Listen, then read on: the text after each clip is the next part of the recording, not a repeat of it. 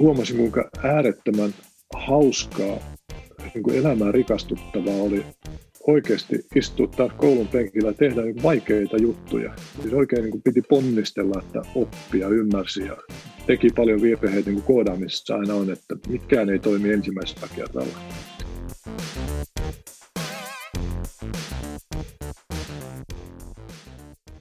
Mä olen psykologi Hanna Siifeen. Tervetuloa oppimisen psykologia-podcastin kakkoskaudelle, jonka kantavana teemana on uteliaisuus ja työssä kehittyminen. Tällä kaudella mulla on vieraana huippumielenkiintoisia tyyppejä ja me saadaan kuulla, millaista roolia uteliaisuus näyttelee heidän arjessaan. Ja tänään mulla on vieraana Risto Siilasmaa, f perustaja ja hallituksen puheenjohtaja sekä entinen Nokian hallituksen puheenjohtaja. Risto on kirjoittanut kirjan Paranoidi optimisti, näin johdin Nokiaa murroksessa. Ja Riston johtamisajattelussa on jotain tosi mielenkiintoista ja vaikuttavaa. Ja ihan mahtavaa päästä Risto juttelemaan sun kanssa tänään työssä kehittymisestä ja uteliaisuudesta. Ensimmäisenä kysymyksenä voisin sulle heittää, että mitä asioita kohtaan saat työssäsi utelias juuri nyt? No, uteliaisuutta on ehkä kahdenlaista on tavallaan tämmöistä fundamentaalia uteliaisuutta, joka ei juurikaan ikään kuin muutu ajassa. Ja kai mä olen insinööri, tunnustan sen avoimesti. Mua kiinnostaa, miten maailma toimii. Ja tässä maailman toimimisessa se kaikkein hämmentävin ja sitä kautta myöskin mielenkiintoisin seikka on kvanttimekaniikka. Se on vähän niin kuin tekoäly tai koneoppiminen. Että se on tavallaan niin outoa meidän kuin normaalille ajattelulle ja meidän normaalille ympäristölle, että, että se tekee sitten tosi mielenkiintoisen. Se on vähän kuin kohtaisi tällaisen ulkoavaruudesta tulleen olion, jonka fysiologia olisi vaikka piipohjasta sen sijaan, että se on hiilipohjasta niin kuin meillä. Ja osittain tästä syystä tällainen olinto ajattelisi ihan eri tavalla tällaista fundamentaalia uteliaista. Tietenkin uteliaisuus myöskin muuttuu ajassa. Törmät erilaisiin ilmiöihin ja asioihin ja ne herättää sinussa uteliaisuutta. Ja usein myöskin monia muita tunteita. Et viime aikoina tietenkin korona on ollut sellainen asia, joka on herättänyt paljon tunteita ja myöskin uteliaisuutta ja haluaa ymmärtää. Suomihan on pärjännyt tässä koronaepidemiassa varsin hyvin, kun katsotaan numeroita – tartuntojen määrää ja kuolleiden määrää suhteessa väestöön. Mutta sitten taas minulla on tehty valtavasti myöskin asioita, jotka olisi voinut tehdä selkeästi paremmin.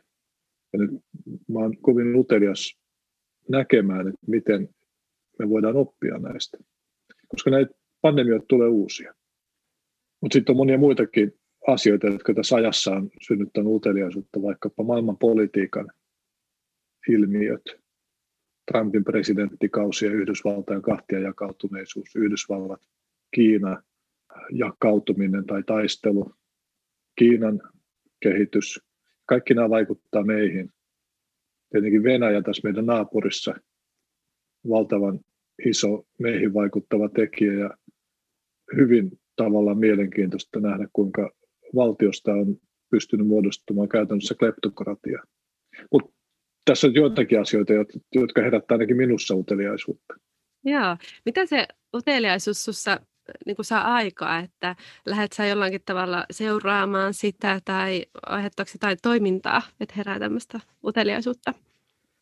No, tämä onkin mielenkiintoinen kysymys. Jos sallit tyypilliseen tapaan, niin lähden taas suppenevissa kehissä lähestymään sitä lopullista vastausta. Tuossa ennen kuin aloitettiin tämä tämä keskustelu, niin mainitsit, mä kysyin sulta, että miksi olet oppimisesta kiinnostunut ja sanoit, että, että psykologia usein pyrkii auttamaan ihmisiä, joilla on mielenterveydellisiä ongelmia, eli parannetaan. Ja oppiminen on vähän, vähän muuta. Se on mulle ainakin on tervehdyttävä tekijä ja terveenä pitävä tekijä. Ja siitä mulle tuli mieleen tämmöinen vanha tarina kiinalaisista muinaisista kylistä, joissa oli lääkäri. Ja se lääkärin tapa ansaita oli hyvin mielenkiintoinen.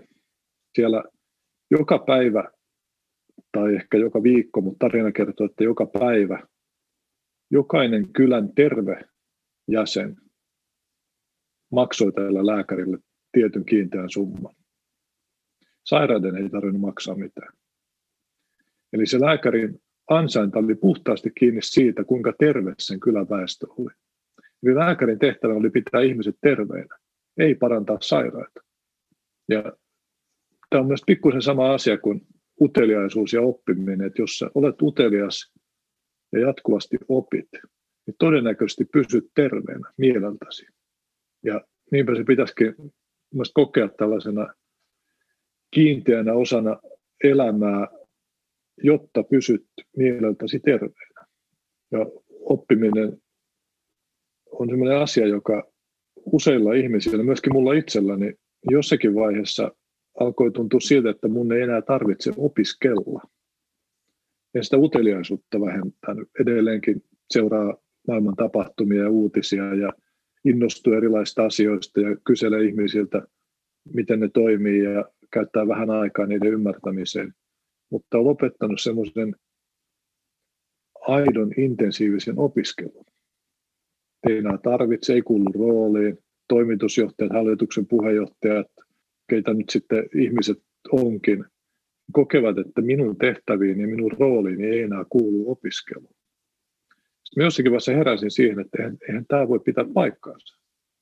Että totta kai mä voin opiskella. Ja voin mennä yliopistoon kursseille ja, op, ja aidosti niin tehdä töitä sen eteen intensiivisesti, että mä opin jotain uutta. Ja tämä oli valtavan iso ikään kuin oivallus mulle mikä vähän noloa tunnustaa, koska se pitäisi olla niin itsestään selvää. Mutta kun sä kysyit, että johtaako se halu oppia tai se uteliaisuus johonkin, niin pointti, minkä mä tämän pitkän tarinan lopuksi halusin todeta, on se, että sen nimenomaan pitää johtaa johonkin. Ja jos me oivalletaan se, että mielenterveyden ylläpitävyys on vähän niin kuin liikunta, niin sun pitää opiskella. Ja jos sä löydät jonkun asian, joka herättää sinussa uteliaisuutta, niin sen pitäisi johtaa siihen, että sä teet sillä asialle jotain.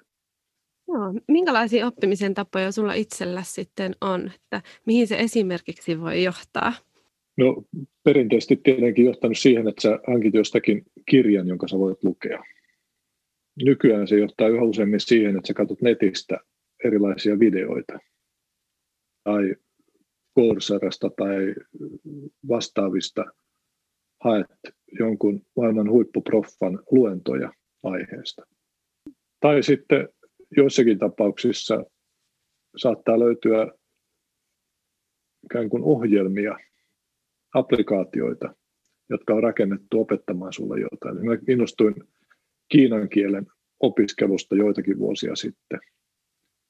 Ja totta kai hakeuduin sitten joidenkin kiinalaisten läheisyyteen keskustelemaan heidän kanssaan ja sovin säännöllistä kahvikeskusteluista, mutta 98 prosenttisesti opiskelin applikaatioiden kautta. Ja tämähän on tavallaan hienoa tässä meidän ajassa, että meillä on laitteita, joiden kanssa voi myös interaktiivisesti opiskella. Ja tekoälyn kehittyessä nämä laitteet pystyy, tai ohjelmistot pystyy mukautumaan sinun tapoihisi oppia ja ymmärtää, mitä sä osaat, kuinka nopeasti sä opit erilaisia asioita eri tavoin opetettuna ja sitten pystyy painottamaan ja mukauttamaan sitä opetusta niihin tapoihin, jotka sulle on luontaisia ja toimivia. Ei tällaisia paljon ole, jotka aidosti mukauttaisi sitä tapaa opettaa, mutta ainakin teoriassa se on täysin mahdollista ja ei edes kauhean vaikeaa. Onko sinulle mieleen joku hetki sun historiasta, joka on ollut erityisen opettavainen, ehkä jopa jollain tavalla käänteen tekevä? Ehkä yksi sellainen hetki on ollut nimenomaan tämä, mihin mä viittasin, että olin vähän niin kuin menettänyt ymmärrykseni siitä, että minäkin voin palata koulun penkille ja aidosti opiskella vielä. Ja sitten mä törmäsin tähän kyvyttömyyteen niin ymmärtää, miten koneoppiminen toimii. Ja kuitenkin mä pidin julkisia puheita koneoppimisesta, aivan kannustuspuheita. Et niillä yhtiöillä, joiden parissa toimin, niin olin vain muiden puheista vakuuttunut siitä, että meidän tulevaisuuden menestykselle koneoppimisosaaminen on kriittistä. Ja siitä syystä pidin tämmöisiä kannustavia puheita koneoppimisesta, jossa sitten toistelin muilta kuulemiani väittämiä ymmärtämättä oikeasti, onko ne edes totta. Ja sitten jossakin vaiheessa tavallaan heräsin siihen, että eihän voi olla niin, että yhtiön johto ei ymmärtäisi semmoisia ilmiöitä tai teknologioita, joita se yhtiön johto itse väittää olevan kriittisiä sen yhtiön tulevaisuudelle. Se ei, vaan ole, niin se ei ole oikein. Ja sitten mä yritin ymmärtää sitä, että tyypillinen tapa yritysjohtajalle ymmärtää jotain uutta asiaa on se, että pyytää alaisia selvittämään sen. Ja sitten se organisaatio tuottaa sulle esimerkiksi tyypillisesti presentaatio. Saat 80 sivua PowerPoint-slideja. Ja sitten sulla on joku tapaaminen, jossa joku käy sun kanssa läpi. Ja mä näitä sitten yritin erilaisten tutkijoiden kanssa ja nokialaisten kanssa. Mutta en mä ymmärtänyt, mitä ne puhuu. Sitten jossakin vaiheessa mä turhauduin siitä, että mä ymmärsin, että ei he edes halunnut, että mä olisin ymmärtänyt, mistä he puhuivat. Helposti ennen kaikkea yliopistotutkijoilla on vähän semmoinen taipumus, että he tykkää puhua siitä asiasta, mitä he tutkii, ja mielellään saisi sen keskustelun lopputuloksena lisää rahoitusta omille hankkeilleen.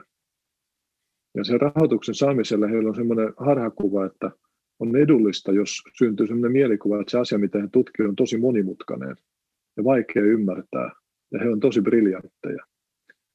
Ja tulee semmoinen ajatus, että jotta tämä mielikuva välittyy, niin pitää puhua niin monimutkaisesti, että se kuulija ei oikeasti ymmärrä. Mä nyt vähän kärjistän, ei tietenkään kaikki tutkijat ole tällaisia. Ja, mutta tällainen kokemus mulla itselläni oli, että mulle kuvattiin koneoppiminen tavalla, joka sen jälkeen, kun mä opiskelin asiaa itse ja koodasin näitä koneoppivia järjestelmiä, niin mun on edelleenkin vähän vaikea yhdistää sitä tapaa, millä se kuvattiin mulle siihen, mikä se todellisuus on.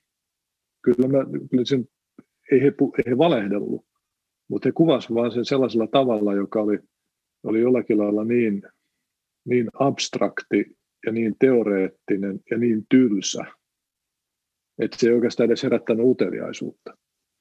Ja mä kävin opiskelemaan tosiaankin Stanfordin proffan Andrew Engin johdolle, jonka kanssa mä sitten asioinut muutenkin tai sen jälkeen säännöllisesti yksi maailman johtavia koneoppimisosaajia. Oli Google Brainin perustajia ja oli sitten Baiduun kun johtoryhmän jäsen, joka vastasi tekoälyasioista. Ja Baidu on yksi maailman johtavia yhtiöitä tekoälyosaamisessa. Ja sitten palasi Jenkkeihin Stanfordin proffaksi. Ja huomasin, kuinka äärettömän hauskaa, niin kuin elämää rikastuttavaa oli oikeasti istua taas koulun penkillä ja tehdä niin vaikeita juttuja. Siis oikein niin kuin piti ponnistella, että oppia, ymmärsi ja teki paljon virheitä, niin kuin koodaamisessa aina on, että mitkään ei toimi ensimmäisellä kerralla.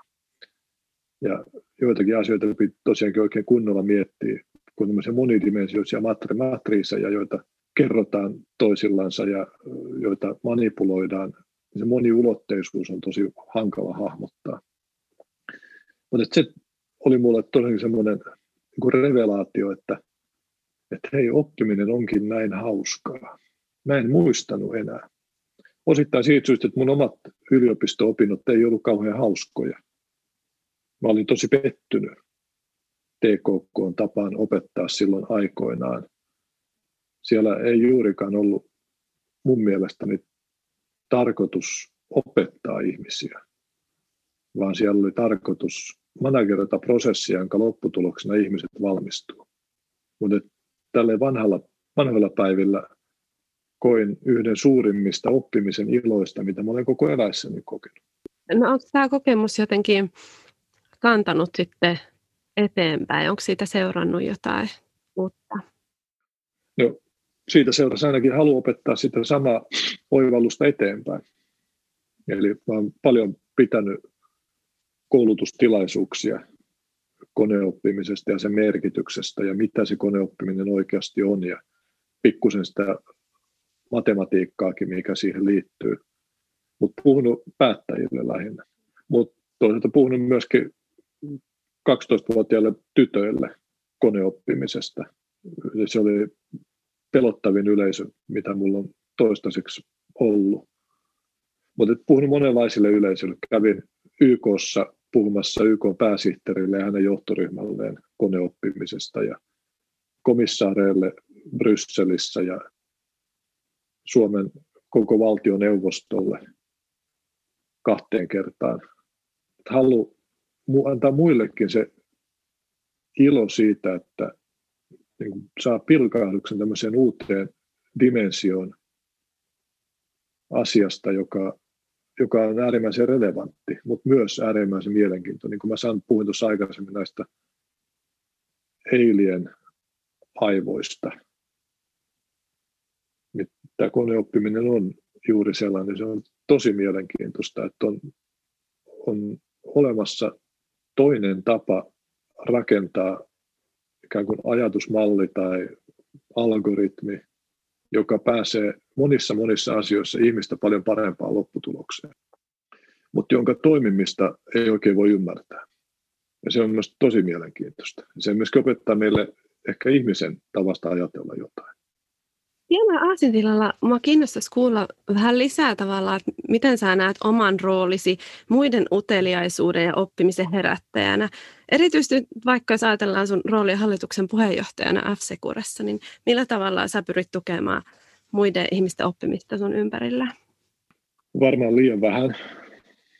Mä tämän koneoppimiskoulutuksen olen heillekin järjestänyt se nyt on suht pientä. Totta kai yritän kannustaa opiskelemaan ja muistutan ihmisiä siitä, että voi aidosti ottaa isonkin projektin ja käyttää paljon aikaa ja hankkia ihan kokonaan uusia taitoja vielä tässä iässä tai millä iällä tahansa. Mutta varmaan voisin tehdä enemmän auttaakseni läheisiä ihmisiä oppimaan uusia asioita. Sitä vähän niin kuin ajattelee, että ei se ole mun tehtävä. Ja jo, osittain ajattelee vähän myöskin sillä, että se on tämmöinen invasion of privacy.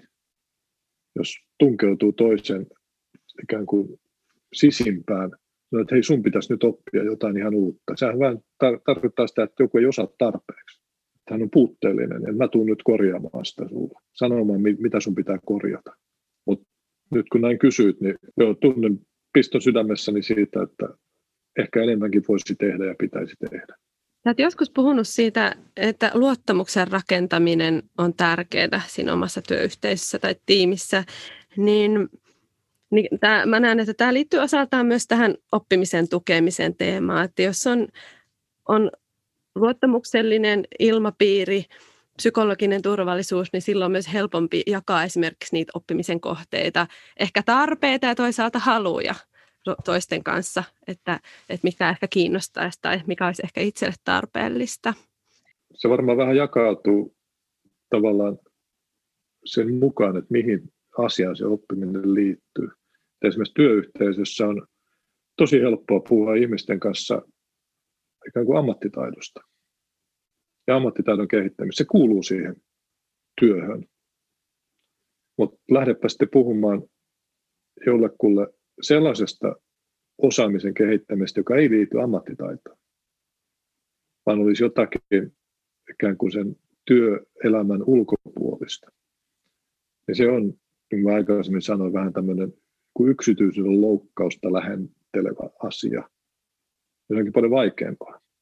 Mutta totta kai työn tekemiseen liittyvä kouluttautuminen ja osaamisen kehittäminen, siitä on helppo puhua työyhteisössä ja se on välttämätön kuulu asiaan.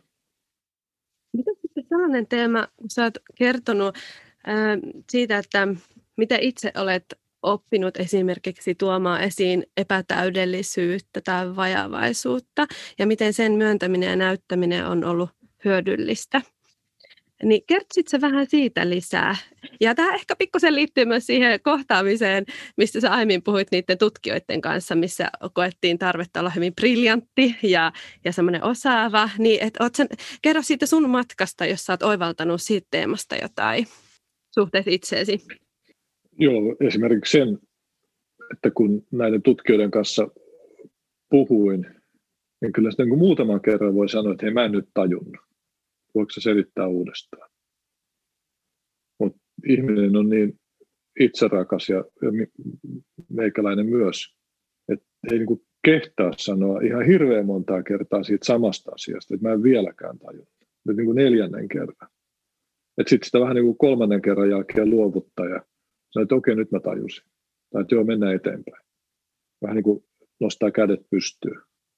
Mutta se on toki myöskin pragmaattista siinä mielessä, että ehkä se ihminen ei osaa sulle kertoa sitä sillä, että sä ymmärtäisit. Ja mun mielestäni oppimisen kannalta olisi positiivista, että osaisi ajatella sillä tavoin, että en tajunnut, ei tarkoita sitä, että minä olen huono. Tarkoittaa vain sitä, että nyt sitä ei esitetty mulle sellaisella tavalla, että olisi voinut sen ymmärtää. Tai en ole vielä tehnyt tarpeeksi töitä sen eteen. Useinhan syvimmän ymmärryksen asioista saa tarkasteltua sitä todella monesta eri näkökulmasta. Ja oppimisessa tämä on hyvin tyypillistä, että jos sulle joku asia selitetään ikään kuin yhdellä tavalla, niin voi olla, että jopa ymmärrätkin sen, mutta aika pinnallisesti. Kun sä kuulet toisen ihmisen selittävän sen saman asian omasta näkökulmastaan toisella tavalla, niin sä oivallat paljon lisää siitä kyseisestä teemasta. Ja vasta katsottua siis sitä elefanttia kaikista mahdollisista suunnista ymmärrät, minkälainen eläin itse asiassa on kyseessä. Just näin. Mitä sä yleensä teet arjessa, kun sä huomaat, että sulle syttyy joku oppimisen tarve? Mikä on se sun, tai, tai me puhuttiin jo vähän niistä, että haetaan tietoa, mutta onko esimerkiksi jotkut luottoihmiset sellaisia, kehen sä otat yhteyttä? Kenen kanssa lähdet hakemaan niitä erilaisia elefantin puolia? No ei oikeastaan mulla sillä tavoin, että olisi tämä luottoihmisiä, joihin mä ottaisin yhteyttä. Että enemmänkin on sitten suuri määrä ihmisiä, joiden mä tiedän osaavan jostakin tietystä asiasta varsin paljon.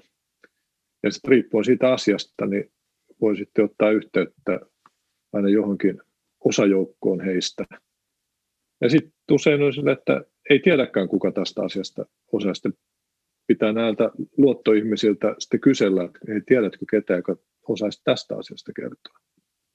Ja aina löytyy. Joo, se on kyllä hienoa, että on, on sellainen verkosto, että, että tuntuu, että heidänkin osaaminen ja verkostot on tavallaan itsensä käytettävissä. Että se vastaus jostain löytyy muutaman ihmisen päästä viimeistään. Sitten mä kiinnostaisin keskustella sunkaan vähän itsetuntemuksen kehittymisestä, tämän asiatuntemuksen kehittymisen rinnalla, jos ajatellaan, että mitä uusia tietoja ja taitoja siellä asiantuntemuksen suunnalla kiinnostaa hankkia, niin mitä sitten sä ajattelet sun itsetuntemuksen kehittymisen suhteen? Oletko oppinut jotain, tai oletko oppinut jotain uutta itsestäsi niin, että näet nyt itse eri valossa kuin vaikka nuorempana? Onko jotain tällaisia oivalluksia tapahtunut? Mulle sellaisia oivalluksia tapahtuu jatkuvasti, mutta nekään ei, ei ole ehkä ihan semmoisia automaattisia, että siihenkin voi ikään kuin syventyä ja ponnistella oppiakseen ymmärtämään itseään. Ja sitä kautta myöskin oppiakseen ymmärtämään muita. Mutta sitten taas toisemme myöskin muututaan, osittain ehkä tämän ponnistelun seurauksena tai ymmärryksen lisääntymisen seurauksena vähän se on liikkuva maali. Mutta kyllä mä olin nuorena yrittäjänä tosi kärsimätön ja en aina jaksanut kuunnella tarpeeksi ihmisiä ympärillä ja taka energia oli valtavasti, mutta sillä oli myöskin haittapuolensa. Ja olen varmasti hyvin, hyvin erilainen nykyään kuin mitä olin nuorena.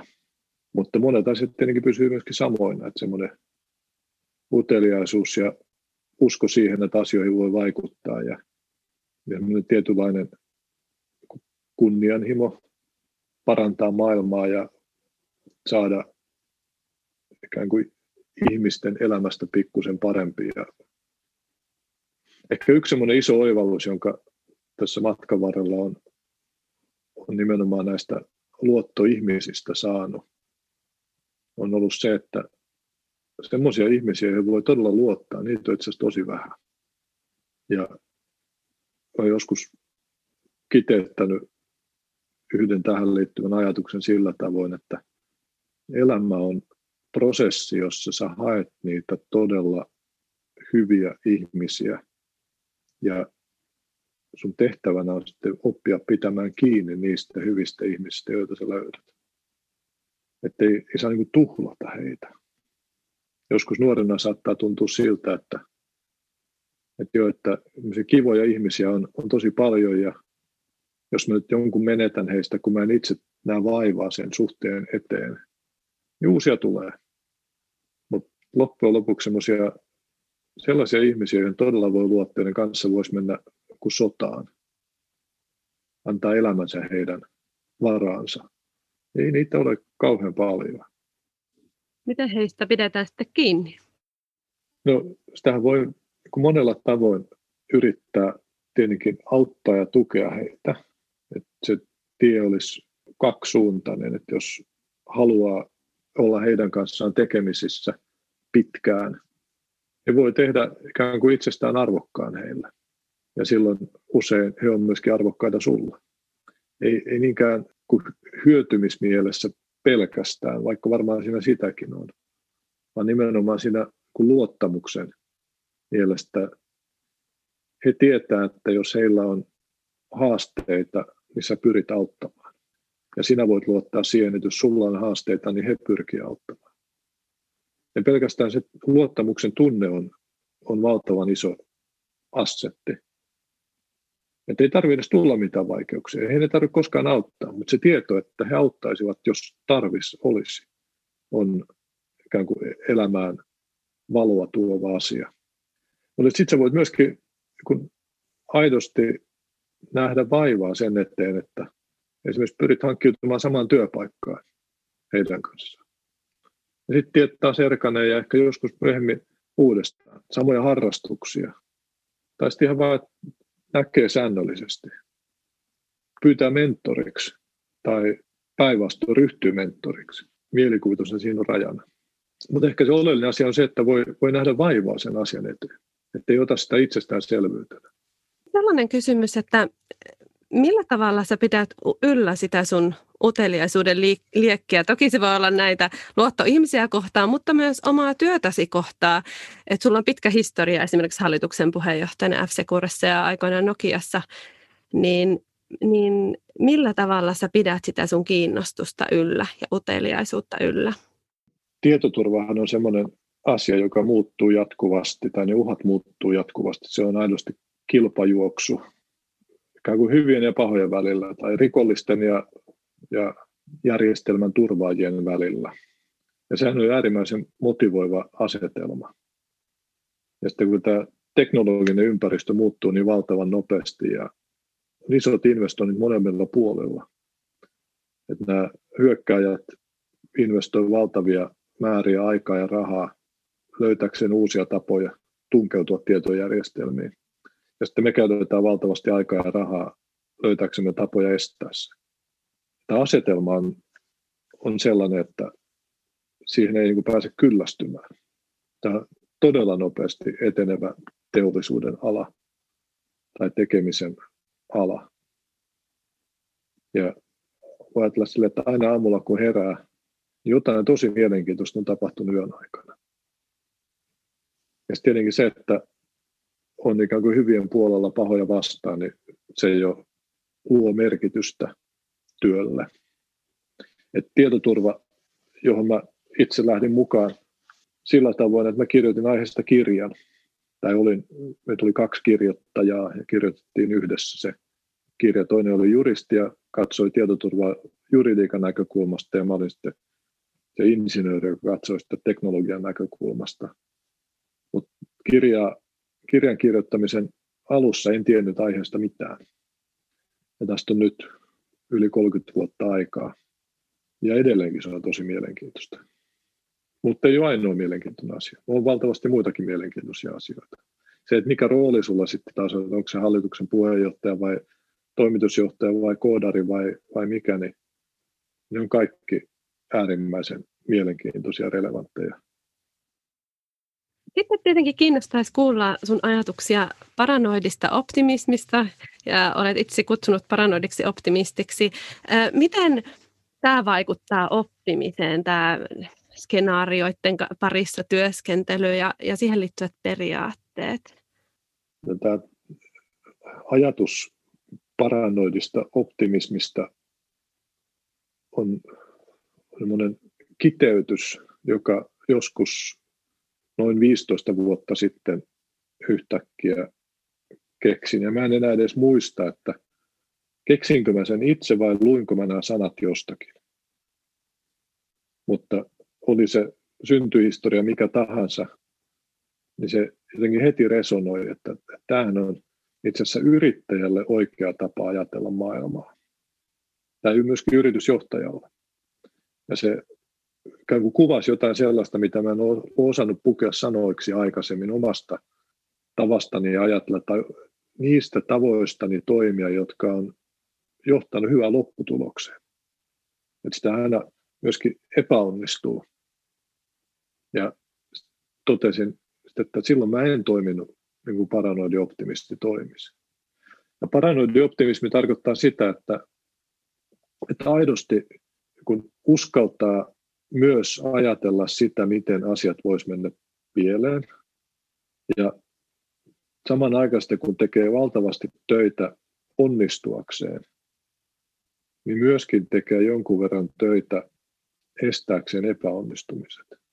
Ja kun tekee tätä oikeassa tasapainossa, niin itse asiassa on hyvin optimistinen elämän asenne, koska uskoo realistisesti ymmärtävänsä minkälaisia vaihtoehtoisia tulevaisuuksia edessä on, ja tekee aktiivisesti töitä, jotta niistä ne positiivisimmat toteutuisi, ja ikään kuin mitigoi niiden kielteisten tulevaisuuksien syntyä, jolloin on paljon parempi kontrolli siihen omaan tulevaisuuteensa kuin silloin, jos vaan olisi ikään kuin yksi polku eteenpäin, yksi suunnitelma, jota toteuttaa eikä oikein edes ole miettinyt, mitä muuta voisi tulla eteen, jolloin todennäköisyys tulla yllätetyksi on paljon suurempi. Ja useimmiten ne yllätykset sitten näissä kuvioissa on, on kielteisiä yllätyksiä. Että tavallaan sillä tavoin, että tämä paranoia johtaa optimismiin automaattisesti. Mitä sitten tapahtuu, jos tulee yllätetyksi, niin mitä sussa esimerkiksi herää, jos tapahtuukin jotain, mitä sä et ole osannut odottaa? Tietenkin aina voisi sitten miettiä, että olisiko mun pitänyt osata odottaa tätä, että onko mä nyt toiminut ikään kuin laiskasti tai pelokkaasti, etten ole uskaltanut ajatella kaikkia vaihtoehtoja. Mutta jos niin useimmiten on, niin on yrittänyt ajatella niitä vaihtoehtoja, eikä ole alitajuisesti tai tietoisesti pyrkinyt välttämään joidenkin ikävien vaihtoehtojen ajattelemista, niin, niin tietyllä tavalla voi tuntea iloa siitä yllätetyksi tulemisesta. Että sehän on niin kuin tavallaan myöskin hieno juttu, että jatkuvasti kohtaa asioita, jotka on yllätyksiä. Ja nyt jätetään näistä pois sellaiset tilanteet, jossa vaikka joku ihminen toimii valheellisesti tai, tai ikään kuin pettää luottamuksen. Ne ei ole sellaisia yllätyksiä, mistä voi iloita. Mutta vaikka se, että joku liiketoiminnassa joku kilpailija tuo yllättäen jonkun semmoisen tuotteen markkinoille, jota ei lainkaan osannut olettaa tai ajatella. Niin vähän harmittaa, että itse ollut keksinyt, mutta siinä on kuitenkin jotain positiivistakin. Se on hienoa, jos sä pystyt näkemään tavallaan se uteliaisuuden myös tuossa tilanteessa.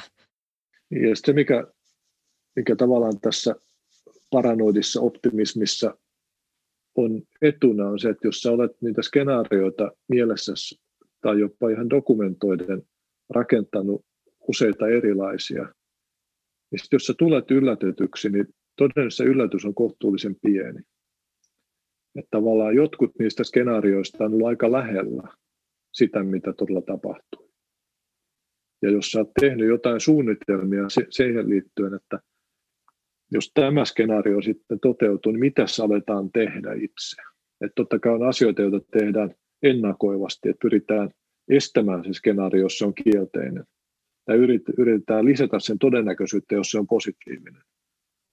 Mutta sitten, jos se, oletetaan, että se nyt vaikka olisi kielteinen, jos se kaikista näistä estämistoimenpiteistä huolimatta toteutuu, niin sulla on vähän niin kuin suunniteltu, okei, mitäs me sitten tehdään.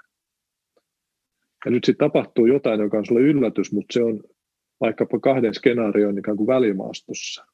Ja sulla on kuitenkin ne action itemit niille kahdelle skenaariolle olemassa, jolloin sä et ole valmistautumaton täysin siihen uuteen tilanteeseen. Ja jos tätä tehdään kuin organisaationa, niin siellä on lukuisa määrä ihmisiä, joilla on niin heti ajatus jostakin, mitä voidaan tehdä tässä uudessa tilanteessa, koska oli mietitty etukäteen skenaarioita, jotka on aika lähellä.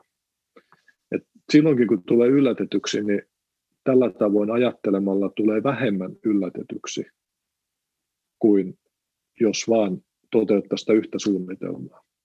Joo, ja varmasti on, niin kuin kuvat, niin valmiimpi toimimaan, kun on ottanut sen mahdollisuuden huomioon, että asiat voi mennä toisella tavalla kuin on suunnitellut. Nyt olisi aika meidän kuulijakysymykseen, ja tällä kertaa se tulee mun veljeltäni Heikiltä ja liittyy tähän ää, skenaariotyöskentelyyn. Heikki on lukenut sun kirjan ja ollut todella innoissaan ja alkanut nyt sitten omalla työpaikallaan miettiä, että miten sitä voisi hyödyntää.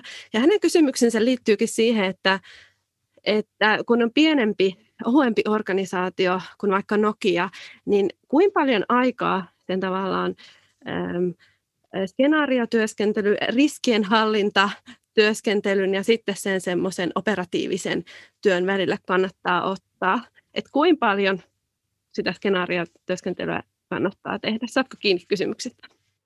Ymmärrän kysymyksen oikein hyvin ja tosiasiahan on se, että tällainen skenaariotyöskentely on äärimmäisen raskasta. Se on todella aikaa viepää. Ja mitä enemmän niitä skenaarioita on, sitä enemmän se vie aikaa. Ja ei siinä ole mitään totuutta, ei ole mitään kultaista sääntöä. Jokaisen pitää vain itse löytää se oikea taso, mutta mä itse uskon, että jo ihan vaan kun hyvinkin lyhyellä ajalla erilaisten tällaisten skenaarioiden identifiointi. Mä itse teen tämmöisiä muistilistoja todella monista asioista. Ja siellä helposti tulee tällaisia niin skenaariolistojakin tehtyä. Ja sitten kun sä istut vessassa tai oot, istut junassa tai oot menossa kauppaan, niin sulle tulee pulpahtaa mieleen joku uusi skenaario. Ja sitten vaan kirjoit sen ylös, ne listan jatkoksi. Ja mielihän koko ajan taustalla työstää asioita.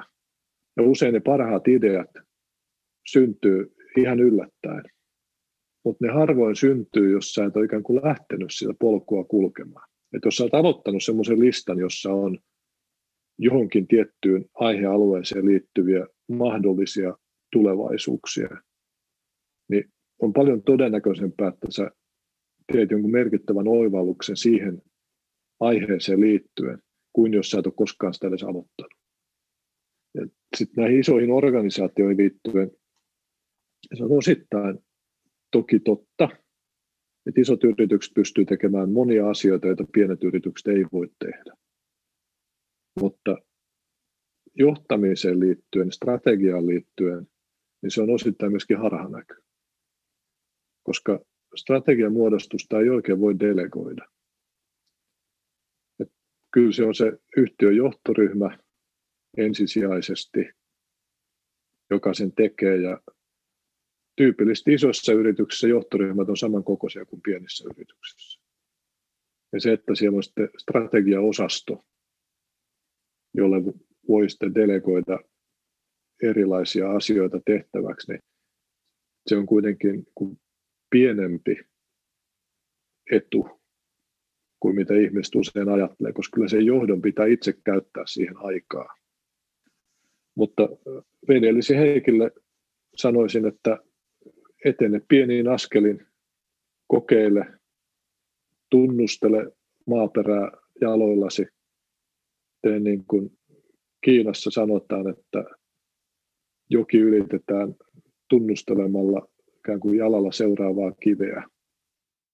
Erinomainen neuvo ja aion kyllä itsekin ottaa tästä opiksi ja miettiä, että, että millä tavalla voisin laittaa tuonne takaraivoon vähän skenaariotyöskentelyyn siemeniä itämään, että sitten kun ajatuksia pulpahtaa, niin, niin ne saa ylös.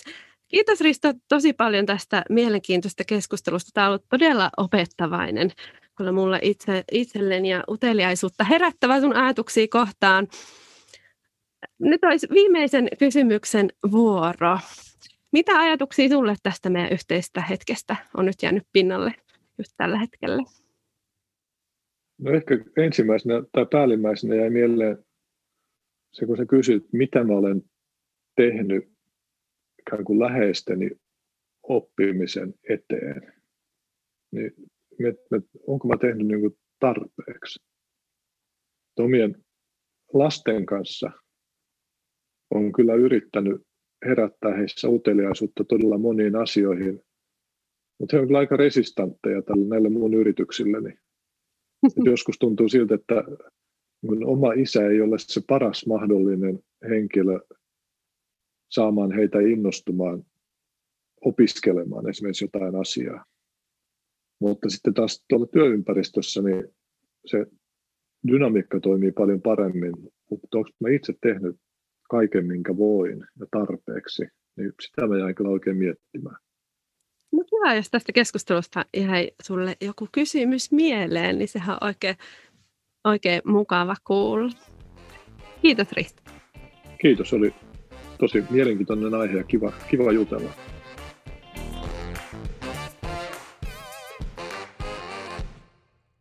Kiva, kun kuuntelit jakson. Voit nyt käydä seuraavaksi mun YouTube-kanavalta Hanna Siifen kurkkaamassa, että mitä ajatuksia mulle jäi mieleen tästä meidän keskustelusta, mitkä oli mun mielestä parhaat palat. Ja laita siellä mun kanava seurantaan ja laita toki podcast-seurantaan sun podialustalla, niin saat sitten tiedot seuraavista jaksoista. Kuullaan ja nähdään. Moikka!